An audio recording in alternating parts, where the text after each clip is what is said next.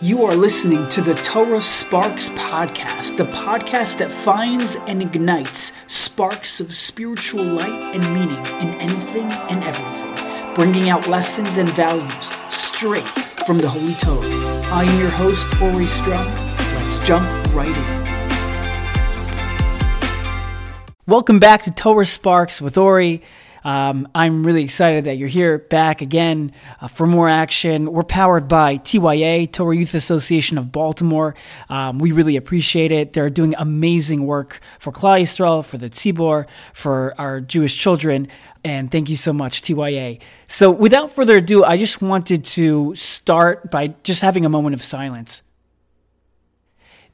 and you're maybe wondering what that moment of silence is for, and I'm going to explain it to you. You see, in the Baltimore community, you know, we have a store. It's called Seven Mile Market, and you know, people have different thoughts and reasonings. Why is it called Seven Mile Market? And you know, the reason is because it takes about seven miles to get, you know, from one end of the store to the other. You know, when you're trying to, once you're finished getting your flour to to, to the baked goods section to the cash register, it, it takes us seven miles to get around. It, it's is known as the largest kosher Jewish, uh, kosher Jewish, that's like synonymous, but it is actually the biggest kosher grocery store in America. And I, am only kidding. It's not actually doesn't actually take seven miles to get around, but it is large. It's called Seven Mile Market because it used to be on a street called Seven Mile Lane. But anyways, so the moment of silence that I just had was because last week they made an executive decision to change their bags, and they had an iconic blue, um, you know, blue grocery bag that people would live in. Maybe uh, they wouldn't die for it, but people would live for these stuff. They would take them home you know how it works at a grocery store. They put it in bags and bags and bags. You put they put eggs in like five bags. You know, you, you just get a lot of excess extra bags. And what do you do them with them once you're at home? There's just so many things you can do. You know, people use them as garbage bins in their kitchen, in their bathroom. You know, to put diapers in it. You you could put it as a you know a placemat. You could. There's so much you could do with these blue uh, iconic seven mile bags. And and last week they made the executive decision. They're they're just that was it. It was the end of them. And and that change is hard and that change is difficult. And it's something that, you know, the Baltimore community is reeling and eh, and and we're we're just rocked over here. They have these newer, whiter, sturdier bags and you know, it's probably the biggest chok since the Paraduma. And because of this, we decided to bring in Moshe Bohm, the vice president of Seven Mile Market, and ask him a few questions. Check it out. Moshe, I appreciate you being on here today. Um, you know, with with Torah Sparks here. Thanks for coming on. Uh, maybe you can tell us a little bit, you know, to our curious listeners, you know, what what your role is at Seven Mile and um, what you have to say about this change uh, that you know the the the Baltimore community is talking about with the change from the blue bags to the white bags.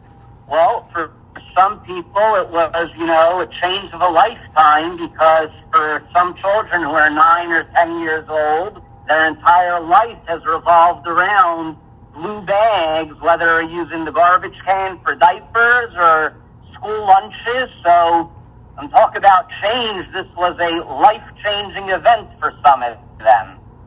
Wow, wow. Yeah, it is. It's funny how, uh, you know, a simple bag can be life changing. You know, I'm not that old, but I feel like since I, you know, since I was born, like these, these have been, these bags are iconic. Um, you know, it, but, but regarding real change, do you think it's something people should actually be upset about? Have you had customers come to you and like, are people are actually upset or, or no?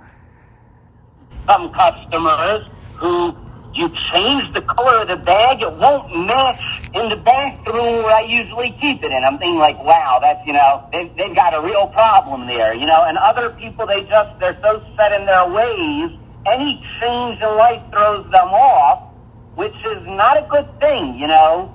We, we are Yidden and we need to be used to all different types of change, and I would say this is from the least important of them you know, to be worried about. Though we obviously had a reason for the change, but you know, it should not be the big deal for people. Right. And is there any is I don't know if it's top secret, I don't know, is there maybe a reason that you can tell us what what what a reason for the change is?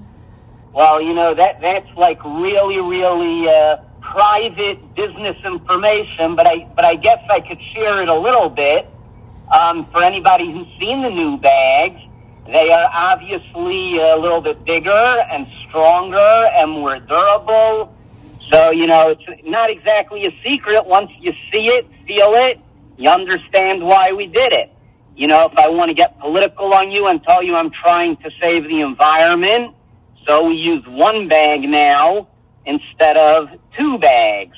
Not that we ever felt there was a need to double bag, but many customers felt uh, safer with the double bag. So, you know, obviously there's a reason we came out with a stronger, better bag. Right, right. But I guess the follow up question, and then I'll leave you off. The follow up question on that would be so fine, make these new bags, make them more sturdier, more environmentally friendly, etc., but keep them the same iconic blue. Why change the color? Good question. So we were actually in touch with uh, one of my friends, Duvi Zicherman, in New York, and he was, you know, very involved in these new bags, and I wanted to stick to the blue bags, as we call them. But uh, he was very much pushing for a change of design, change of verbiage on the bag, and he was pushing very much for the white bag. And we took it around to a lot of people asking different opinions. You know, something so crucial and important, you know, you got to get everyone involved. Everyone has an opinion. And there was a couple different designs and this is the one we ended up with, though I do think it will forever be called by a certain generation the blue bag. It doesn't matter if it's blue, red, white, green, it will be the blue bag. That's amazing. Oh my gosh. Okay. This was awesome. Moshe Baum, thank you so much for your time and for, you know, giving, giving all of us clarification. And uh, we really appreciate it. And we appreciate Seven Mile for everything they do, of course, as well. Again, I just want to throw in there as an end off, you know, we appreciate feedback, especially positive feedback. And again, you know, when you talk about change, you know, just everyone needs to remember there's change and the change. You know, the real change is not the blue bag, whether you wear it over your head on Shabbos. It's whether we're going to shut our cell phones off when we go into shul or be makabel not to talk during davening. That is change. Seven mile changing a bag, that's, you know, that, that's things to laugh about. You know, that's, that's not change. But again, thank you for having me on and thank you for listening. Amazing. Okay, Koltov, all the best.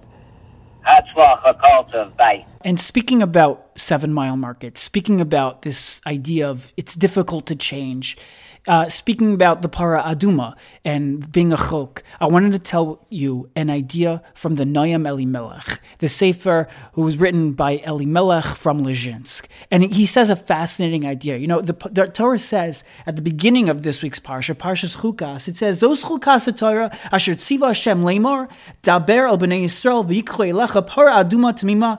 Yada yada. Okay, so this is the decree of the Torah which Hashem has commanded, saying. Now he notices something. What who see? Rav Elimelech notices something interesting. The pasuk before said, "Vayidaber Hashem al Moshe v'al Aaron lemor." Hashem spoke to Moshe and Aaron lemor, saying, and then it says, "Zos chukas Torah." This is the chuk, the chok of the Torah. Asher tziva Hashem lemor, which Hashem commanded lemor, saying.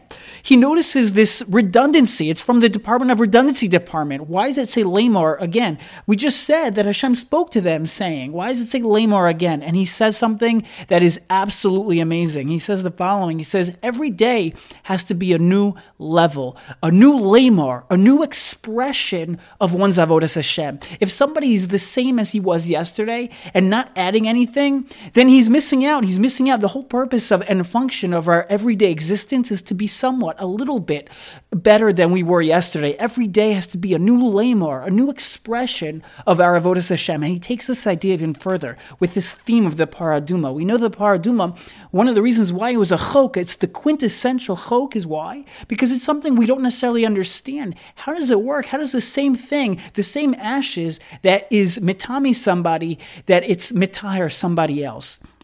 What does that even mean? So he says al derech drush homiletically, from a perspective of one's service of Hashem. He says the following: insanely beautiful idea. He says like this that when when we serve Hashem, again, it's this idea of every day is lemor, a new expression of a my avodas Hashem, different than it was yesterday. Finding a new way to serve Him. How can I be a little bit better? You know, a, a good example of this is you know an escalator. Okay, imagine walking up an uh, escalator. Okay, but the escalator is not going up, the escalator is going down. You're trying to, and you're trying to get up. So if you just walk one foot at a time, you're never going to get anywhere. Why? Because simple. If the escalator is going down, you're trying to go up, but you're, it's going, it's, it's canceling each other out. The way you have to go up the escalator that's going, the escalator that's going down is by taking two steps at a time, being a little bit more proactive, jumping the gun a little bit, going a, a little bit extra, a little bit lifnim finding something new, something exciting the lemor, that expression of,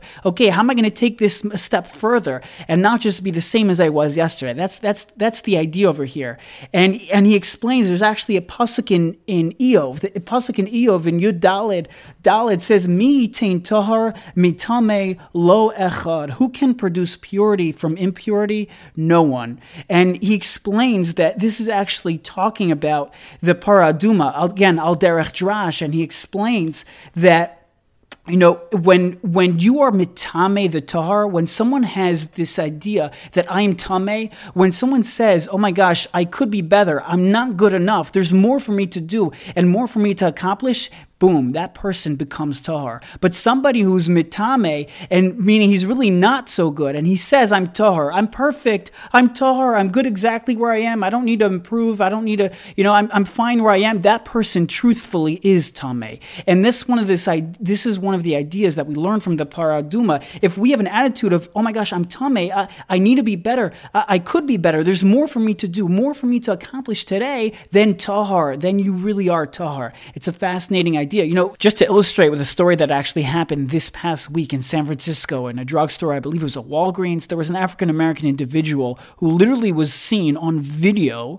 It, the crazy part was that there was a security personnel standing there watching this, and it was on video of an African American guy stealing just loads of stuff from the store. He was putting it all in a, in a bag. He went on his bike and left. Like, can you imagine this guy? Let's say, I don't know how old he was, 25, 30 years old. He never grew up, right? He, he he was always he's always on the same level of of immaturity as he was when he was an infant, taking you know his sister's uh, you know snack and taking his his brother's snack from his plate or his friend's toy. He didn't grow up. He's always been in the same place. And, and going back to the Noam Elimelech, he says, the Pasuk in of Mi tain tahar mitame.